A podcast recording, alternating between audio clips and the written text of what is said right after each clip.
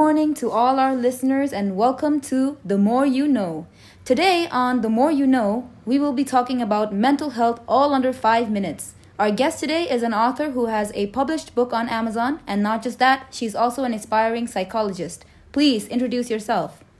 Hello everyone, my name is Keyang Yanki. I am a published author and a student of psychology, working towards becoming a licensed psychologist. So the book that I've written is a poetry book that touches on mental health issues that stem from traumatic childhood experiences. And these experiences go on to further influence how we perceive or function within relationships with other people. So uninformed people typically do not know the degree to which past traumas shape the lens through which they view the world. And therefore, I wanted to share some of my own experiences combined with observations that I've made throughout the entirety of my existence thus far. So that is me in a nutshell. I like writing, and it is usually in relation to mental health concerns. And when did you start writing poetry? The first poem I remember writing was in 2014, I think. I was experiencing an emotionally challenging phase, and I discovered that writing could offer me an outlet for all of these heavy feelings.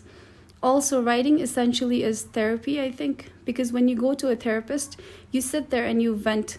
Because psychotherapy is effective, everyone knows.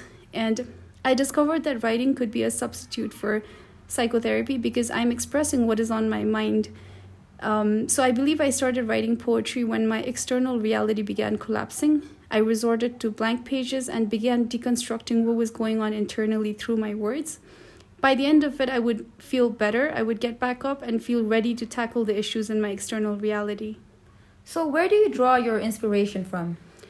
I draw inspiration from my own experiences and from what I observe in the world.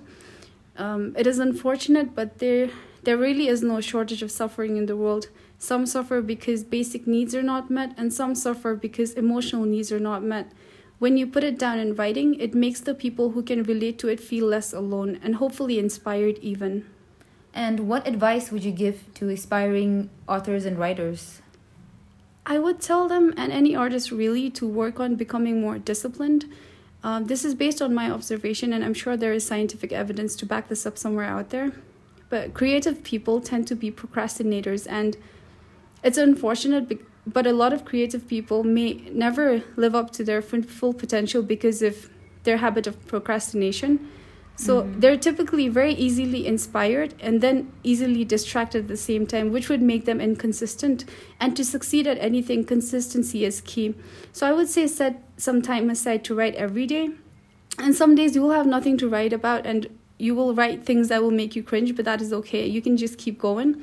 And when you're not going, you should go ahead and live. And I mean really live. Don't spend hours on social media or spending your time engaging in worthless pursuits, but go out on adventures instead. Step out of your comfort zone, do some good in the world, and when you sit down to write, finally, you will have something to write about, which will be worth reading. And what advice would you give people to improve their mental health?